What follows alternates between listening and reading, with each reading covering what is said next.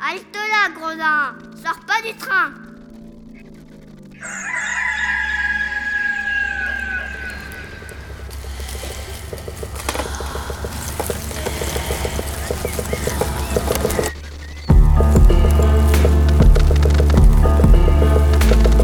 Dès ma plus tendre Plus on est jeunesse, malheureux, plus on souffre. Il faut plaindre les affligés.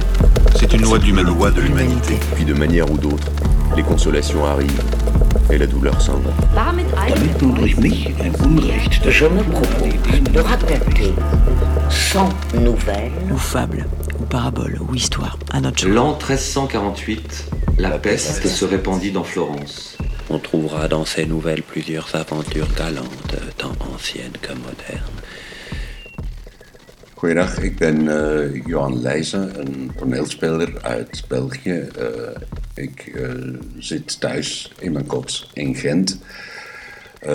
In het hartje dus van Europa, dat je zou kunnen vergelijken met eh, het bevallige verblijf waar de jongeren uit Florence eh, hun toevlucht hebben gezocht om elkaar eh, mooie verhalen te vertellen, terwijl 80% van de wereldbevolking in de stad van Florence aan de pest doodgaat.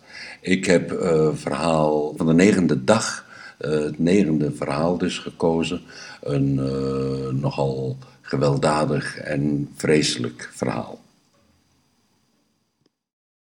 Toen de faam van Salomo's wonderbaarlijke wijsheid zich tot in de verste uithoeken van de aarde had verspreid en het alom bekend was geworden dat hij een ieder die zich van die gave wilde vergewissen geredelijk het gewenste bewijs leverde, stroomde uit alle windstreken lieden toe om hem hun neteligste en ingewikkeldste problemen voor te leggen. Zo steeg op zekere dag ook een welgestelde adellijke jongeman, Melissus, te paard en verliet Ajas, de stad waar hij geboren en getogen was. Op weg naar Jeruzalem, even buiten Antiochië, kreeg hij gezelschap van een andere jongeman, Josephus, die dezelfde richting bleek uit te rijden. Zoals dat onder reizigers doorgaans gebeurt, knoopten ze een gesprek aan. Nadat Melissus van Josephus had vernomen wie die was en waar hij vandaan kwam, vroeg hij zijn gezel naar de bestemming en de reden van zijn tocht. Josephus antwoordde dat hij bij Salomo te raden wilde gaan omtrent de te volgen gedragslijn tegenover zijn buitengewoon onhandelbare en twistzieke vrouw, die ondanks zijn smeekbeden, vleierijen en andere goed bedoelde pogingen koppig in haar boosheid volhardde. Op Josephus' wedervraag naar Melissus' herkomst, reisdoel en reden van zijn tocht antwoordde deze: Ik kom uit Ajas en zit net als jij opgescheept met een vervelend probleem. Ik ben een rijk man en geef grote sommen uit om voor mijn stadsgenoten maaltijden aan te richten en hun op andere manieren eer te bewijzen. Het vreemde van de zaak is echter dat ondanks mijn vrijgevigheid niet één mens mijn warm hart toedraagt. Ik onderneem dus dezelfde reis als jij om erachter te komen wat ik zou kunnen doen om me bemind te maken. De twee gezellen zetten samen hun weg voort. In Jeruzalem aangekomen werden ze door een van Salomo's hovelingen bij de vorst geïntroduceerd. Nadat Melissus in een paar woorden zijn muizenissen had uiteengezet, sprak Salomo het simpele woord: Bemin. Waarop Melissus weer naar buiten werd geleid. Vervolgens deelde Josephus de reden van zijn komst mee en voor hem luidde het antwoord eenvoudigweg: Ga naar de Ganzenbrug. Waarna hij even snel als zijn voorganger werd afgevoerd. Buiten werd Josephus opgewacht door Melissus, die hij van Salomo's oordeel op de hoogte bracht. Nadat de twee mannen geruime tijd over de uitspraken gepiekerd hadden zonder er enige zin of bruikbaarheid in te ontdekken, voelden ze zich enigszins in de maling genomen en besloten meteen huiswaarts te keren. Na een paar dagen kwamen ze bij een rivier waar een mooie brug overheen lag. Omdat er juist een lange karavaan zwaar beladen paarden en muilezels over de brug trok, zat er voor de reizigers niets anders op dan eerst de lastdieren te laten passeren. Toen die haast allemaal de overkant bereikt hadden, werd een van de muilezels, zoals we wel vaker zien gebeuren, opeens schichtig en weigerde halstarrig nog een poot te verzetten. Een van de drijvers greep een stok en gaf het dier eerst wat vriendelijke tikjes om het in beweging te krijgen. De muilezel zette zich echter dwars over de brug, sprong af en toe achteruit, maar vertikte het een stap in de goede richting te zetten.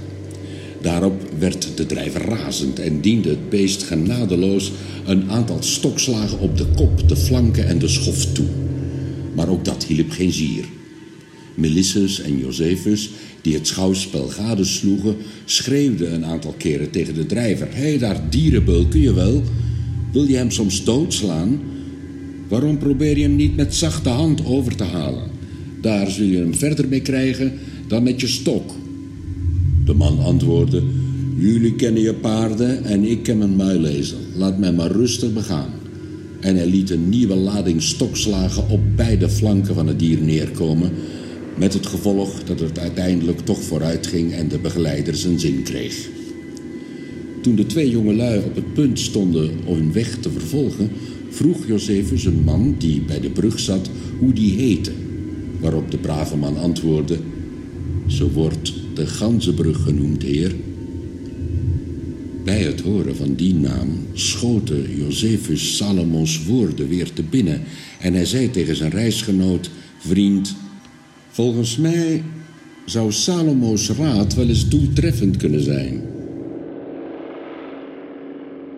Ik zie nu immers duidelijk in dat ik mijn vrouw nooit met de lat heb weten te geven, maar deze muilezeldrijver heeft me getoond wat me te doen staat.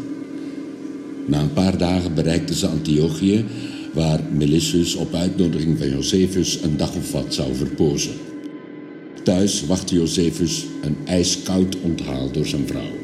Hij vroeg haar het avondmaal volgens Melissus wensen te bereiden en omdat zijn vriend daarop aandrong, gaf Melissus in een paar woorden te kennen waar die zin in had.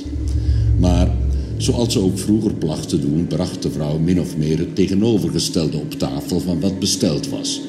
Toen Josephus dit merkte, snauwde hij haar toe. Is jou misschien niet duidelijk genoeg gezegd wat je verondersteld werd klaar te maken? Wat zullen we nu krijgen? wekte zijn vrouw uit de hoogte terug. Wil je eten of niet? Misschien heb ik iets anders te gekregen, maar mij leek dit het beste. Bevalt het je, des te beter. Bevalt het je niet, dan laat je het maar staan. Melissus was hoogst verbaasd over dit antwoord en stak zijn afkeuring niet onder stoelen of banken. Vrouw, zei Josephus, je bent nog steeds hetzelfde kreng als vroeger, maar let op mijn woorden, ik zal je wel een toontje lager laten zingen.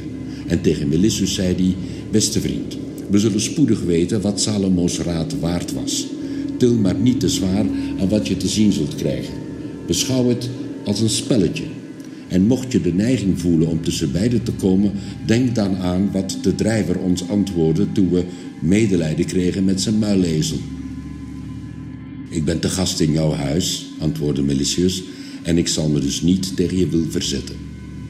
Daarop nam Josephus een dikke stok van jong eikenhout en liep naar de slaapkamer waarin de vrouw zich mokkend had teruggetrokken nadat ze driftig van tafel was opgestaan. Hij greep haar bij haar vlechten, smeet haar op de grond en begon erop los te beuken. Eerst begon ze te krijsen, vervolgens te dreigen.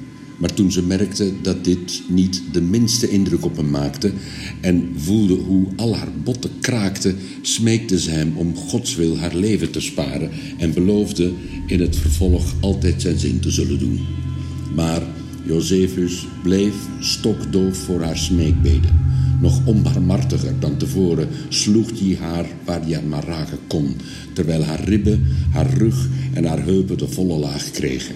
En hij hield pas op toen die moe werd. Maar toen was er ook geen bot of geen pees in de rug van zijn vrouw die niet beursgeslagen was. Daarop keerde hij naar Melissus terug en zei: Morgen zullen we weten of Salomo's raad om naar de Ganzenbrug te gaan de proef doorstaan heeft. Na even te hebben uitgeblazen waste hij zijn handen en gebruikte met Melissus het avondmaal waarna ze beiden zich te rusten legden. De arme vrouw had zich intussen moeizaam overeind gehesen en was op haar bed neergeploft, waar ze zo goed en zo kwaad als dat ging haar geteisterde leden wat rust gunde. De volgende ochtend was ze al voor dag en dauw uit de veren en liet Josephus vragen wat hij graag zou eten. Na hierom met Melissus hartelijk te hebben gelachen, gaf hij haar zijn orders. En toen het uur van het middagmaal was aangebroken, bleek ze zijn instructies tot in de puntjes te hebben opgevolgd. De twee gezellen prezen hemelhoog Salomo's raad, waarvan ze eerst niets hadden begrepen. Enkele dagen later nam Melissus afscheid van Josephus en keerde naar zijn vaderstad terug. Daar bracht hij een wijs man verslag uit van wat Salomo hem aangeraden had. En deze zei: Een betere of diepzinniger raad had hij je waarschijnlijk niet kunnen geven. Je weet maar al te best dat je eigenlijk om niemand geeft. Als je gastvrijheid betoont en feestmalen aanricht, doe je dat niet uit liefde, maar uit pronkzucht. Doe dus zoals Salomo gezegd heeft: bemin en je zult bemind worden. Zo werd een moedwillig vrouwmens tot inkeer gebracht en maakte een jonge man zich bemind door zelf te beminnen.